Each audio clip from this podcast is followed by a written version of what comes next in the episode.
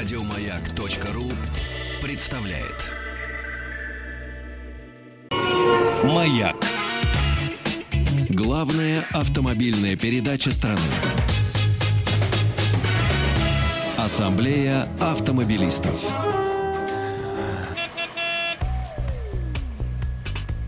А теперь автомобили. Большая пятничная ассамблея автомобилистов, который предводитель сегодня Андрей Осипов. Так точно. Здравствуйте, дорогие друзья. Да. Игорь Жеников, естественно, тоже является бессменным предводителем в том числе.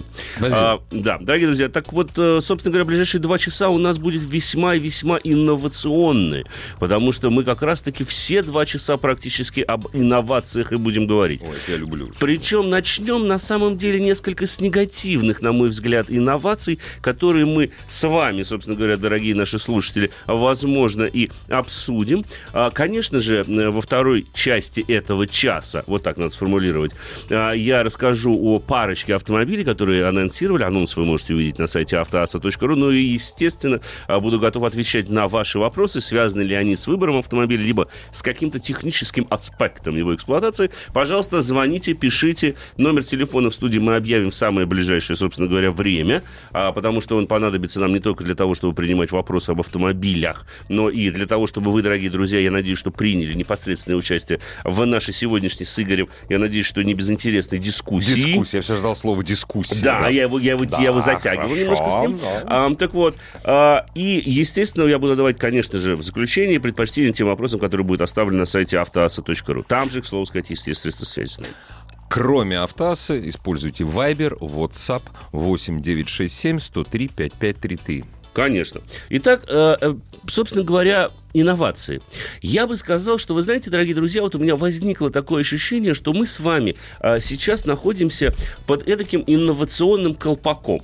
Потому что тема сегодняшнего эфира, я вот сегодня штудировал новости, думал, о чем бы сегодня поговорить с уважаемой аудиторией «Маяка», и попались мне на глаза 2, на мой взгляд, наиболее интересные новости, которые, опять же, на мой взгляд, с собой связаны, и мне очень хочется узнать ваше мнение, что вы по этому поводу, по поводу этого инновационного колпачка, собственно говоря, и думаете. Итак, новость номер 1, чисто наша, российская. В России запустят единый дата-центр, куда будут стекаться так называемые логистические данные. Казалось бы, ничего страшного. Да, звучит нормально. Конечно. Все, конечно. А на самом деле речь идет о том, что запускается активно проект «Автодата», который будет отслеживать все автомобили, которые передвигаются по территории Российской Федерации. Давно пора, я считаю. Конечно. Да. Его реализует межправительственная рабочая группа научно-технического института «Автонет», НП ГЛОНАСС и, конечно же, Министерство промышленности и торговли. Далее в описании проекта пишется, что, в принципе, современные автомобили уже сейчас способны собирать данные о передвижениях, режиме вождения, даже о самочувствии водителя. Однако, вот ведь какая незадачка. Информация эта остается закрытой. И как раз-таки решить эту проблему и собирается этот проект «Автодата». Они с помощью соответствующего, в том числе, правового регулирования хотят подтолкнуть, вот что хотят на самом деле-то, подтолкнуть производителей делиться всеми данными, которые собирает автомобиль, отправляя их в единый дата-центр на территории Российской Федерации. Часть сведений, конечно же, уже доступна через систему ЭРА-ГЛОНАСС, тахограф, Платон, ну, это для тех, кто использует прежде всего грузовики, и они, в общем-то, вот эти все системы, включая ЭРА-ГЛОНАСС, сейчас есть на огромном количестве автомобилей. Также к сбору информации, конечно же, подключат дорожную инфраструктуру, камеры и прочие внешние объекты. И вот интересно, что все эти ваши данные, дорогие друзья, в ближайшем будущем планируют продавать на коммерческой основе страховщикам, банкирам, дилерам автомобильных компаний и, наверное, прочим заинтересованным лицам. Причем есть уже даже оценки, что рынок данных автомобильных передвижений сейчас оценивается в сумму около $300 миллионов. Ну, правда, это будет к 2030 году, сейчас он чуть меньше. И вот как раз-таки проект должен заработать где-то к 2020-2030 годах, и вот как тогда этот рынок выйдет на пик. И, казалось бы, ну, тут государственное, да, мы говорим о государственном, которое строит систему для того, чтобы собирать логистические данные о нашем с вами, дорогие друзья, передвижении. И кажется, ну, что ж поделать, такова страна, да? Но тут шведская компания Volvo, с другой стороны, представила проект по оснащению своих будущих автомобилей системами распознавания нетрезвых и невнимательных водителей. Да, я угадаю, как будет называться институт. Там у нас дата-центр, да? Автодата. А это будет датый. Центр. Датый. Вольво датый. Да. Так вот, тут речь идет о том, вы отчасти с Олегом в понедельник эту тему немножко зацепили, скажем так, но сейчас появилось дальнейшее развитие. Теперь с 2020 года, в общем-то, в этой рамках программы Vision 2020 все автомобили Volvo, которые будут конструированы на новой платформе, на SPA2, если кому интересно, будут оснащаться специальными датчиками, которые будут постоянно отслеживать и в буквальном смысле следить за водителем.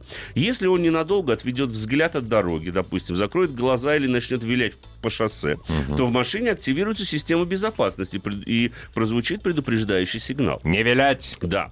Если же водитель не отреагирует на это предупреждение, то машина самостоятельно начнет замедляться, автоматически позвонит в экстренные службы и в полицию через систему Volvo OnCall. А отсутствие реакции на вопросы оператора этой самой системы или неадекватная реакция водителя на них станет сигналом для полной автоматической принудительной остановки автомобиля в наиболее безопасном, по мнению компьютера, прекрасно месте. Еще, великолепно. О, дивный новый мир! Конечно. И вот туда, естественно, сразу же будет вызвана полиция или, если необходимо, медицинская помощь. И вот как раз-таки тут вот этот вот инновационный колпачок, когда я прочитал две эти информации, меня, так сказать, прикрыл.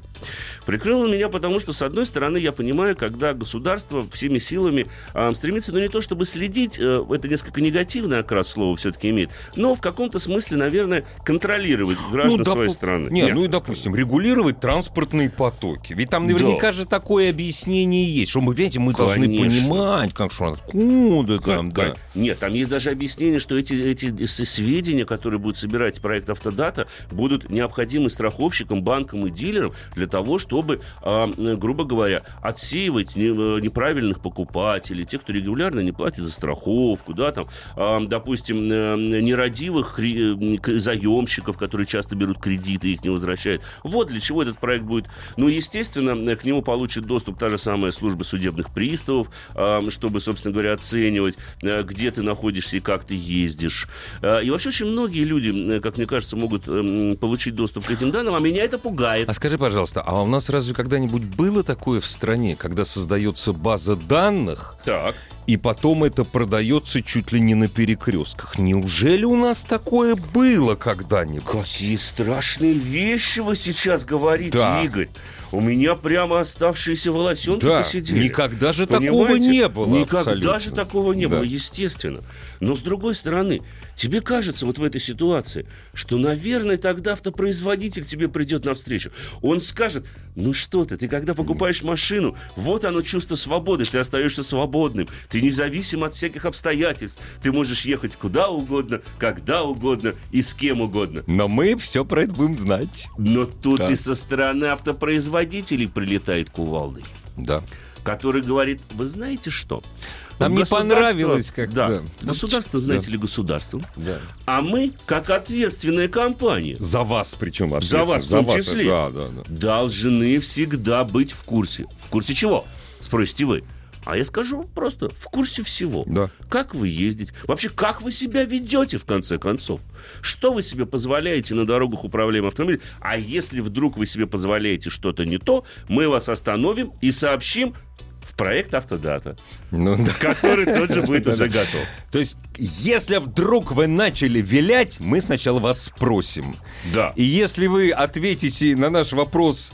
Ну, дорогие друзья, представьте, как вы ответите на вопрос, он спрашивает оператор: что вы виляете, что вы а у вас настроение плохое, что вы ему ответите? Ну он скажет: не литературно, нельзя. А вот после этого машинка замедлится, подъедет к месту, где можно остановиться.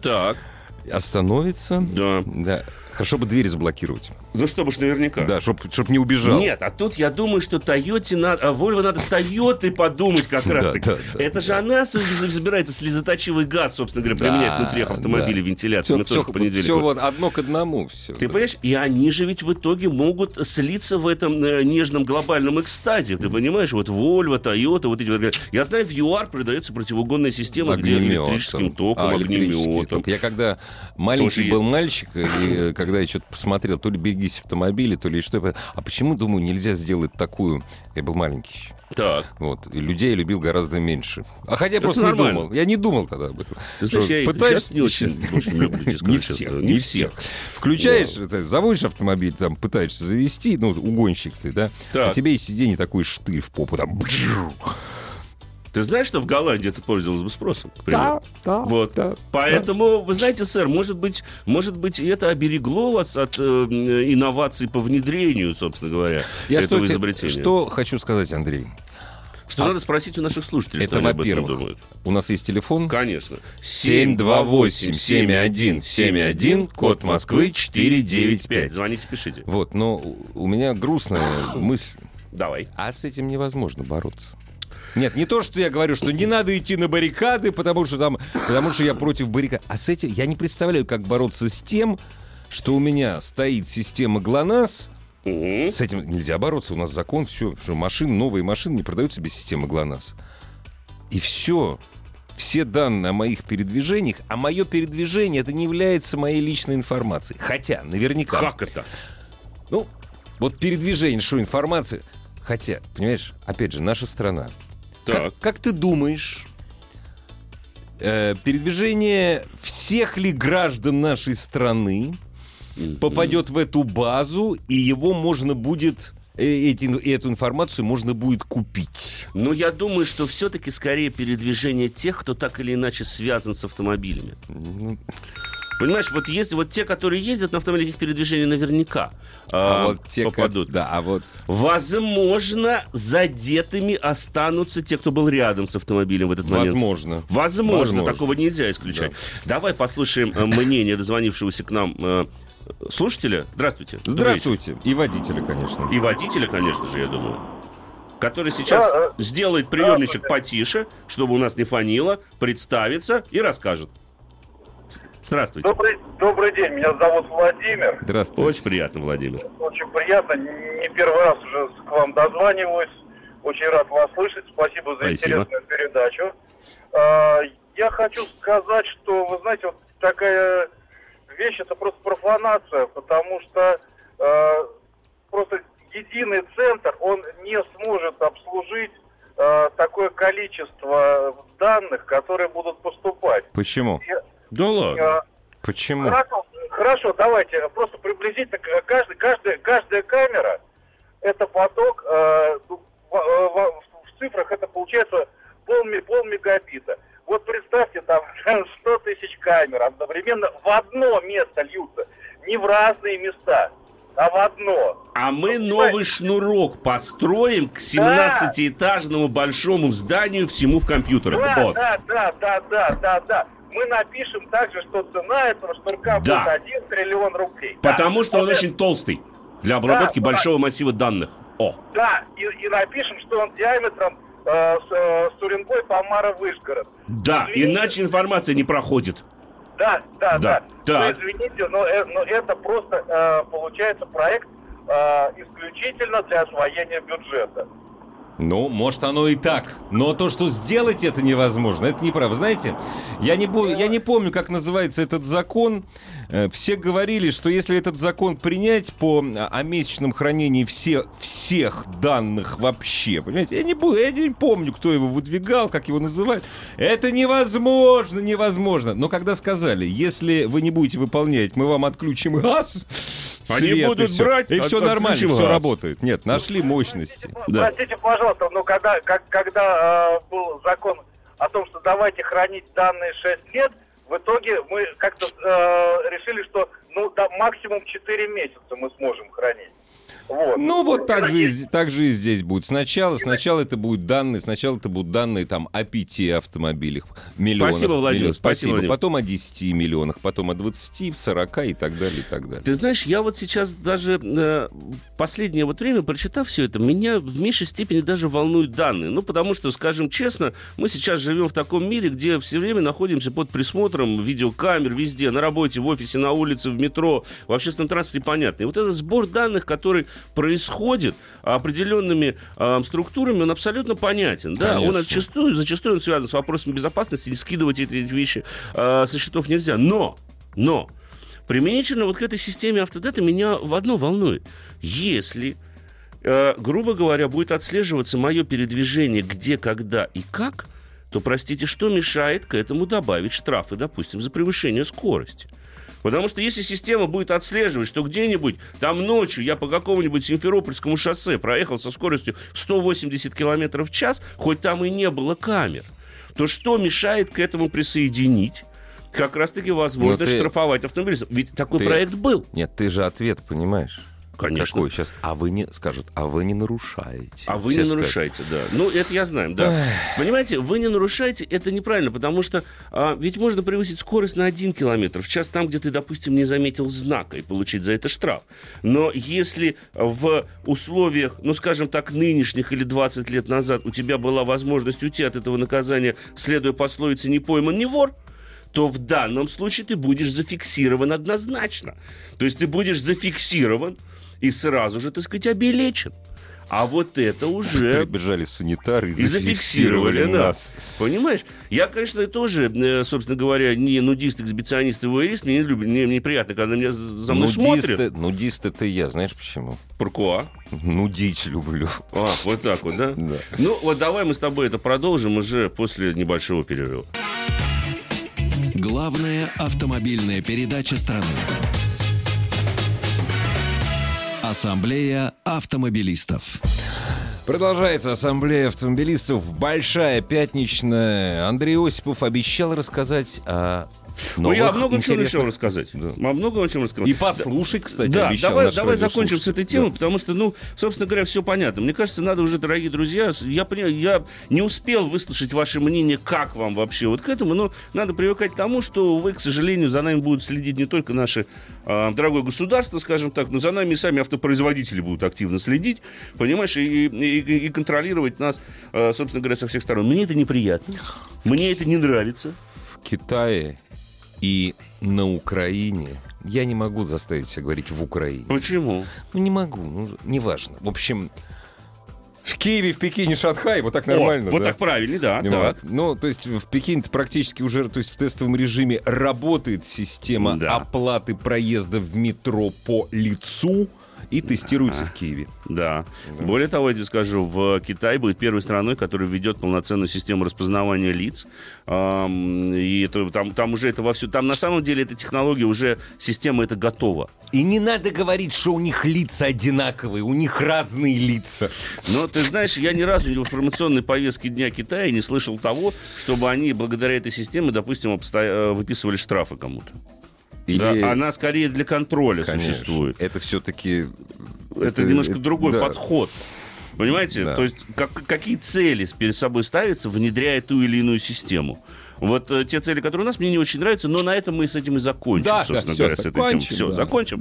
Да, дорогие друзья, давайте перейдем непосредственно к автомобилям. Конечно же, я уже готов отвечать на ваши вопросы, любые вопросы. У нас такая интерактивная сегодня часть, причем второй час, скажу, забегая вперед, который будет посвящен уже гораздо более полезным инновациям с гостями в нашей студии. Он тоже, на самом деле, будет интерактивным, так что вы сможете спокойно звонить к нам в студию или писать по всем известным средством связи и делиться своим, собственно говоря, мнением. Но прежде чем сказать телефон, давай скажу несколько слов о Шкоде Суперб полноприводной, на которой, собственно говоря, продолжаю ездить. Она почти месяц у нас ездит. Вот с переднего привода мы пересели на полный. Я вынужден был, как я говорил, уже расстаться с переднеприводной модификацией чуть-чуть пораньше, потому что, ну, к сожалению, машина несколько в техническом состоянии подкачала. Но это конкретно тестовый автомобиль. Нельзя говорить, что это Шкода Суперб в целом. давно. Так вот, сейчас это полноприводная версия с двухлитровым мотором, самым мощным, который устанавливается на Супербе. 280 лошадиных сил он развивает и обладает максимально крутящим моментом в 350 ньютон-метров. В результате агрегатируется он, к слову сказать, шестиступенчатой роботизированной коробкой типа DSG.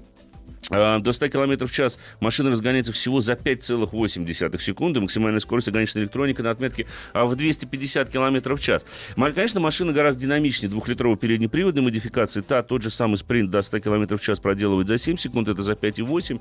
И, в общем-то, вот эта разница в 60 лошадок чувствуется ощутимо. Но еще более ощутимо то разница между передним и полным приводом.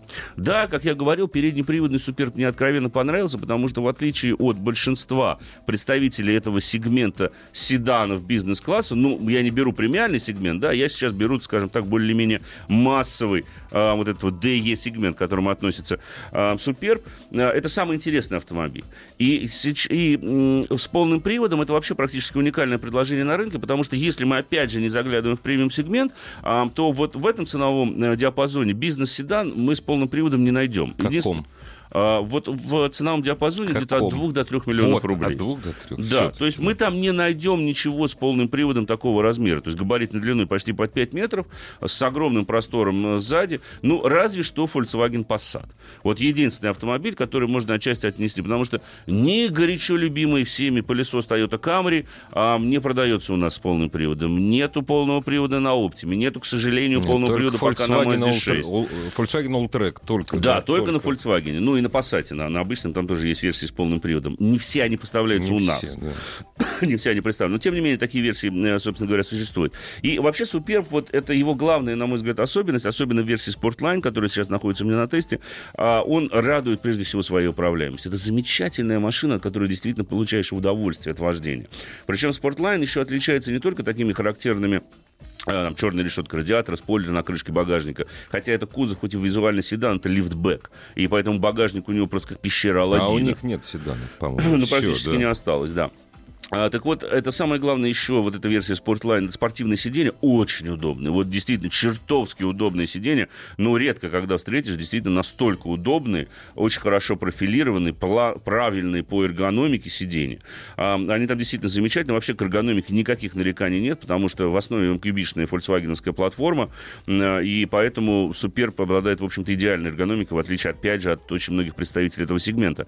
Кроме того, да, щиток приборов здесь, в тестовой машине прозаичен, потому что аналоговый тахометр и спидометр, нет электронного, но, вы знаете, это никакая небольшая проблема, потому что, в общем-то, это вопрос денег, в конце концов. Я бы отказался, допустим, от щитка цифрового прибора в пользу каких-то других опций. Как, допустим, вот в этом вот Супербе, например, это шторки на задних сиденьях и шторка на заднем стекле.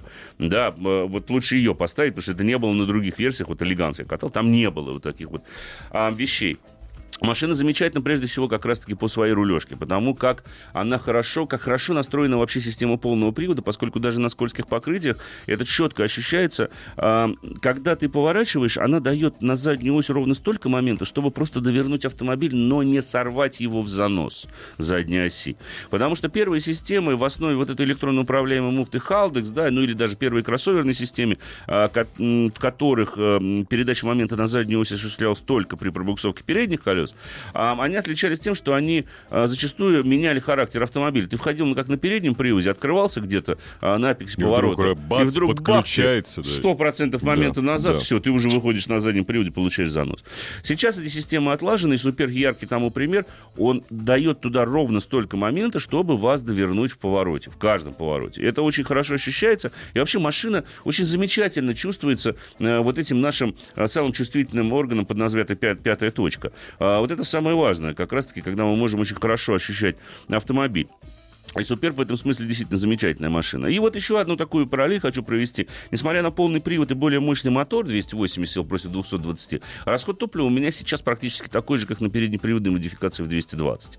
Там у меня она в городе потребляла где-то 12,8-13, при моем стиле вождения. Эта машина есть 13,3-13,5. Для такого двигателя прекрасно. Просто с учетом... Вот это опять же говорит о том, что, дорогие друзья...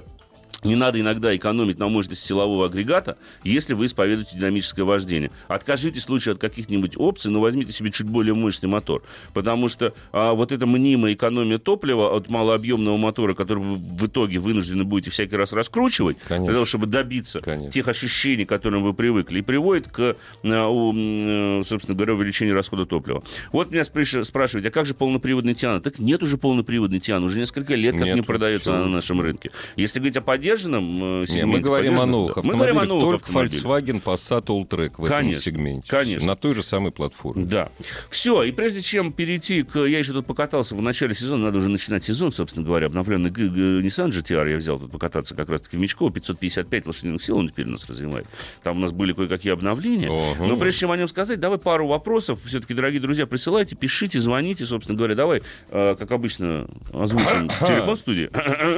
728-7171, код Москвы 495. Вот сейчас даже хорошо басовые нотки такие в конце получили. Ну и, разумеется, Viber, WhatsApp 8967-103-5533, но первые вопросы с Автоасы. Ты знаешь, на Автоасе почему-то как-то спокойно у нас сегодня. Ну и пожалуйста, да.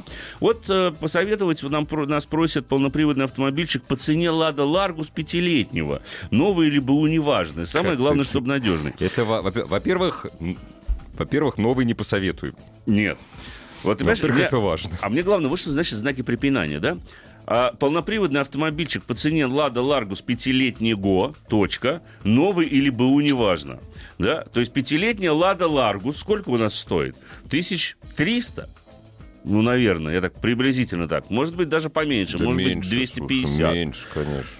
Да. Полноприводный автомобильчик, даже если это автомобильчик, за 250 тысяч покупать по цене подержанного Лада Ларгуса я бы не советовал. Не, ну можно купить, честно, в сарай поставить, пусть стоит. Потому что ездить он не будет однозначно. Это для дополнительной опоры, ты думаешь, полный привод на 4 колеса лучше будет держаться, чем если просто 4 колеса поставить? Показывать. У меня полный... Вот в сарае стоит полноприводный. Если у вас полноприводный автомобиль, да, он в сарае. Да. Ну да. Только да, так. Ну, что ж поделать. Да, бывает такое, собственно говоря. Добрый вечер. Купил Mitsubishi 200 пробег 200 тысяч. 2013 год, 2.5 дизель, за 500 километров долил 1 литр масла. Клинит переднее правое колесо, что на полном приводе, что в режиме заднего привода. 2 ВД. Помогите, пожалуйста, найти причины. Значит, клинит правое переднее колесо. У вас либо машина полноприводная, либо заднеприводная, потому что 200 — это пикап. Поэтому клин переднего правого колеса никоим образом не связан с приводом. Абсолютно. Это связано с самим, собственно говоря, колесом. Может быть, у вас подшипник заклинило, да, надо смотреть, что там с полуосью, что там происходит. Суппорт надо смотреть, опять же. Конечно, тем более, раз его клинит. Посмотрите, не горят ли колодки. Если горят колодки, значит, это сразу верный признак того, что все-таки суппорт клинит. Знаете, я в свое время проехал, как и многие из вас, на отечественных автомобилях очень много. На отечественных автомобилях клин, суппортов, это зап. Очень, очень хорошо проверять вечером. То есть сначала в салоне появляется запах, но днем ты ничего не видишь. А вечером ты видишь колодку, которую разогрел. Она красная. Красная. Да. Что касается за 500 километров 1 литр масла, это много, это значит, это мотор очень, уже... Это очень много. Да, мотору уже, надо сказать, до свидания. Но вот, собственно говоря, что позволит его, не вскрывая, возможно, позволит его отремонтировать, это вот буквально через 15 минут мы об этом поговорим. Потому что я сегодня хочу как раз-таки поднять этот вопрос, как автовладелец может определить поломку, не вскрывая, собственно говоря, свой мотор. Да, не идя в автосервис, не тратя эти огромные деньги. Огромные деньги, да, на безумно дорогую диагностику, безумно дорогой ремонт, который не нужен. Об этом мы поговорим сегодня во второй части. Да. Тигуан 2012 года, дизель. 340 тысяч пробег. Ну, дизель. До сих пор только регламентные работные расходники. Чего ждать дальше? Стоит ли менять на новый, спрашивает нас Александр. Деньги есть, стоит. Саш, вам уже повезло с автомобилем, несказанно. Да. 340 тысяч. Ну, это замечательно. Это вы очень хорошо ухаживаете за автомобилем. Я бы, если честно, наверное, не менял бы на новый. Потому что, ну, просто дизельного Тигуана нового нет. К сожалению. Не будет. Они сняли его с производства в России. Он есть в Европе, но в России он не продается. У нас все меньше и меньше дизельных автомобилей. И вот, кстати, яркий пример того, что у дизельных моторов зачастую ресурс больше, чем у бензиновых силовых агрегатов. Здравствуйте. Добрый вечер. Добрый вечер. Ой, как приятно слышать женский голос. Слава тебе, Господи. Представьтесь, пожалуйста. Меня зовут Лариса. Очень приятно, Лариса. Я с Москвы. Так. Хочу приобрести автомобиль У меня два варианта. Либо вот Geely Atlas, недавно о нем узнала, вот, либо Haval H6. Скажите, пожалуйста, а чем обусловлен вот именно выбор? Вот вы просто любите Китай очень. Вот почему? Нет, я не люблю Китай. Я езжу на корейце. На корейце. У меня Спортыш. Так. Вот. Но привлекательна, во-первых, цена, во-вторых, автомобиль новый. Угу. А любой автомобиль новый — это автомобиль. Это, вы знаете, это Форд сказал, когда в автомобильную гонку еще не вступил Китай. Когда Китай не производил, понимаете, еще автомобиль не собирался даже. Вот, понимаете, вот в чем все дело. Ларис, скажем честно, очень кратко, чтобы до перерыва успеть. Не советуем ни то, ни другое. Ну, посмотрите что-нибудь размером поменьше, но все-таки сделано, ну, хотя бы в Корее. Ну, либо в России корейским брендом. Да, чем покупать себе вот эти автомобили, потому что, ну, поверьте, есть вопросы, связанные с безопасностью, есть вопросы, в том числе, связанные с надежностью и с ремонтом, обслуживанием этих транспортных средств. Главная автомобильная передача страны. Ассамблея автомобилистов.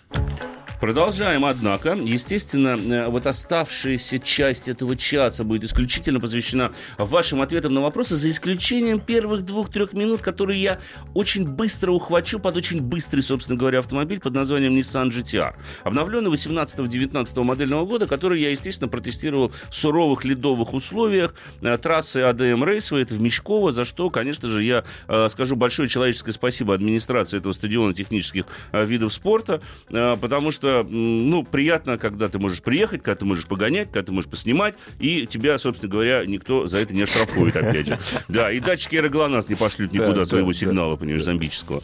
Так вот, что, собственно говоря, изменилось с GT-R? Ну, понятное дело, что этот автомобиль меняется каждый год, но все обновления этого спорткара, даже суперкара, я вот именно настаиваю на суперкаре, а не на спорткаре, потому что суперкар, вот GT-R именно к ним относится, потому что эта машина теперь разгоняется до сотни за 2,8 секунды. Максимальная скорость там совсем далеко за 300 стала, да, а боковые перегрузки доходят до 2G. Ничего себе. Да, то есть там мало не покажется, да, в этом автомобиле, собственно. Поэтому это суперкар, а не спорткар. Спорткар — это что-то, да, там, да, такое, да, заряженное, да, там небольшое. А вот суперкар — это как раз Nissan GT-R, и казалось бы, вы мне сейчас скажете, уважаемые слушатели, с ума сошел, что ли, вообще? А интересно же. Я говорю, а интересно же? Интересно же, ведь на скользких покрытиях у такого рода автомобилей сразу вылазит все. Вот если что-то где-то неправильно настроено в работе системы полного привода, в работе подвесок, не отрегулирован баланс тормозной, рулевой, какие-то такие вот вещи, они именно на скользких ледяных покрытиях моментально вылазят, причем тебе не нужно добиваться большого хода, разгонять автомобиль с сумасшедшей скорости. На 40 км в час тебе все понятно, да, вообще, да, как все это работает. И тоже сказать, что вот с обновлением, а там была немножко перенастроена программа управления системой полного привода, машина, конечно, ну, по-прежнему она вытряхивает, в общем-то, все внутренности, даже на скользких покрытиях, и, по большому счету, скорее схватит остеохондроз, чем она начнется скольжение. То есть такие боковые перегрузки она может подарить, собственно говоря, своему владельцу. Но она остается прогнозируемой и понятной, потому что явный акцент сделан на задний привод. За счет этого у машины практически нет никакой недостаточной поворачиваемости. Да, она скорее нейтральна. И передние колеса подключаются ровно тогда, когда тебе нужно. Вот ты начинаешь открываться на выходе из поворота, ты почувствуешь. А ты чувствуешь, что они подключаются при такой мощности? Нет, никаких ударов нет. Это делается настолько плавно и аккуратно, что даже вот на скользких... Я тоже вот именно вот этого боялся. Думал, сейчас на скользких покрытиях биться начнет. Нет, она просто сразу же, видимо, понимает, в момент, вот как только трогаешься с места, она понимает по пробуксовке задних колес, что мы на скользком покрытии, сразу просто делит мощность симметрично 50/50, и всеми 4 колесами гребет. Если отключить систему стабилизации, естественно, ты просто на месте всеми 4 колесами начинаешь вращаться. Так и будешь стоять. Ну, да, пока 555 лошадок не пробьют копытом этот лед и не доберутся до асфальта, понимаешь? Вот так и так она и будет, собственно говоря, биться. А вообще, GT-R, ну, все, в общем, знают об этом автомобиле, поэтому долго о нем говорить не буду. Скажу, что это действительно начальный и хороший шаг в сегмент именно суперкаров, потому что эта машина относительно доступна на фоне своих конкурентов, и она по-прежнему, что мне чертовски приятно, может объехать практически практически любой Porsche, любой модификации на любой гоночной трассе. И это была философия этого спорткара от Nissan и с момента появления версии 2000 GT, еще там в 60-х, 70-х годах. И это, собственно говоря, продолжилось и в R35, в нынешнем поколении Nissan GT-R. Ну, понятное дело, что он, к сожалению, сейчас стал подорожал, он здорово. Теперь стартуется на 7600, но 7600 с учетом динамики мы ничего другого не возьмем. Даже столь любимые мной RS-ки от Audi, и те получаются дороже. Вот я, к примеру, тестировал RS4, не так давно я рассказывал, да, она все-таки меньше, но там полностью комплектованная машина те же самые 7 миллионов тянула. При том, что, ну, понятное дело, что по динамике Геттер быстрее. Тут 2,8, там чуть меньше 5 секунд. Ну, понятное дело, что это в реальных условиях это не очень, конечно, имеет отношение к жизни реально, но, тем не менее, если хочется спорткар... Приятно же знать, что у тебя за 2,8. Конечно, конечно. Все, теперь, значит, собственно говоря, перейдем. А вот на Автоасе мне написали, обидели владельца Subaru Легаси. Полный привод, бизнес-класс, цена вокруг 2 миллионов, очуменная управляемость. Новую Легаси можно купить за 2 миллиона? Полноприводную, с хорошим мотором? Что-то, по-моему, Даниил из Самары, вы меня вводите в некоторые заблуждения. Я смотрел последний прайс-лист Subaru, хотя деятельность этой компании на российском рынке для меня до сих пор загадка остается. Они вообще есть в России, нет их в России. Есть у них офис здесь какой-нибудь или нету, но это вопрос другой. Я смотрел прайс-лист, по-моему, нормально полноприводные Legacy сейчас под 4 стоит, хорошо укомплектованные. Ну, то, что именно поэтому я их на дороге и не вижу. А потом, да. Ну, я с вами согласен, конечно, Legacy отчасти действительно является конкурентом того же самого Суперба, но у Суперба больше места сзади, априори, у него побольше багажник, в любом случае. И что-то мне подсказывает, что она, в любом случае, будет подоступнее. Так, теперь ваши смс-ки. Езжу на Polo Sedan 7 лет. Машина хорошая, но надоела. Хочу сменить на другой БУ седан. Вот не на новый. Бюджет 800 тысяч. Что посоветуете? Ну, слушайте, посмотрите что-нибудь с класса. Ну, надоело вам Polo Sedan. Возьмите себе Хэтчбэк-гольф. Например. Да. Да. Поло-гольф. Ты же хорошо сказал. Поло-хэтчбэк. А вот гольф, вот, вполне можно взять. Жаль, седана только, собственно говоря, среди него не найдется. Слушай, давай я поставлю в тупик или нет? Потому что я, вот этот вопрос явно не мне. Люблю, когда в тупик. Так. Нет, я не пытаюсь. Я даже не знаю, что это такое. Kia Cadenza. Есть такой зверек. Знаешь, да? Есть такой зверек. V6. 3.3, да, был такой, да. Восьмиступенчатая коробка. Есть ли опыт эксплуатации этих агрегатов? Обширный, обильный и большой на других моделях Hyundai и Kia, где ставится мотор V6 3.3 литра. Он ставится и на других, да? Он ставится на огромном количестве автомобилей. Более того, сейчас у бренда Genesis есть даже турбовая версия V6 3.3 битурбо. И, кстати говоря, очень-очень, собственно говоря... Расскажи мне, что такое Kia Cadenza? Пошел седан такой, огромный, собственно говоря. То есть как Genesis, да? Да, наверное, да, собственно говоря. Здравствуйте, Кашкай. Тут препинание просто забыли поставить. Здравствуйте, Кашкай. Да, пробег 215 тысяч, подъедает масло. Вот что делать с подъеданием масла? Ну, во-первых, доливать. А уже вот буквально через минуток этак 10-15 мы узнаем, как можно это масло подливать все меньше и меньше. Или не подливать даже вовсе, а ездить нормально. Не залази при этом в мотор. Не отключайте, дорогие друзья. Главная автомобильная передача страны. Ассамблея автомобилистов. Еще больше подкастов на радиомаяк.ру.